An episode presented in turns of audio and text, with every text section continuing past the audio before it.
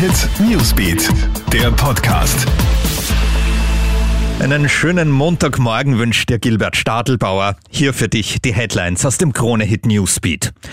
Tag zwei beim deutschen Einreisestopp für die Tiroler und an den Grenzen ist der Ärger groß. Welche Regeln nun für Pendler gelten, ist noch immer nicht ganz klar. Jetzt heißt's, wer systemrelevant ist, darf rüber, aber auf wen das konkret zutrifft, ist noch nicht festgelegt worden. Das muss jetzt bitte rasch passieren, fordert Tirols Landeshauptmann Stellvertreterin Ingrid Felipe.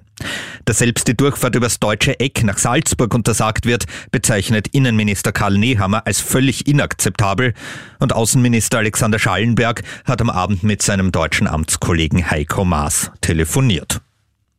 Wir bleiben in Tirol. Dort darfst du ab heute nur noch mit negativem Corona-Test Skifahren gehen.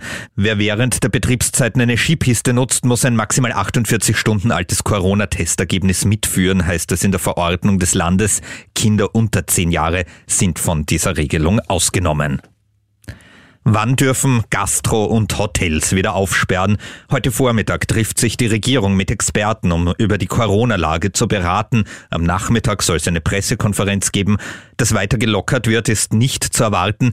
Vertreter von Gastro und Hotellerie hoffen aber zumindest auf eine Info, wie lange die Schließung für sie noch ungefähr dauern wird.